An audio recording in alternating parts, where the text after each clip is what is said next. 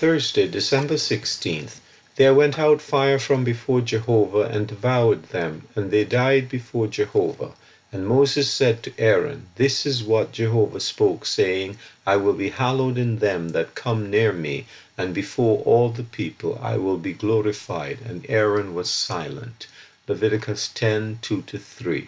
Three fires. 3.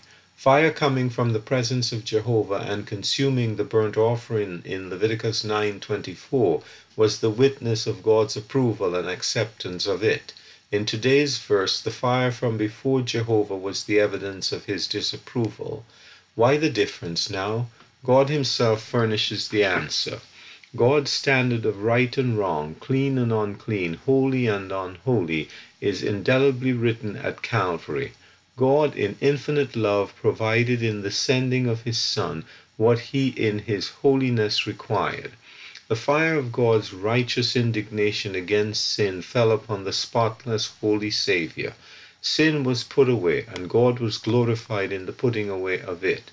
God has now found in Christ a righteous channel through whom his love can flow out without restraint.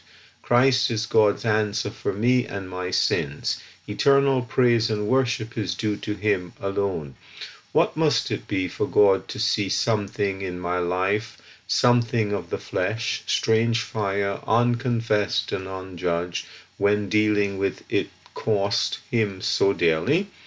Can he look on with indifference? What if I mingle this with the incense, which speaks of worship, and present this before God?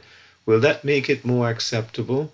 The flesh in man cannot be refined or tuned to suit God's presence, nor can God bend his standards to allow something of my will.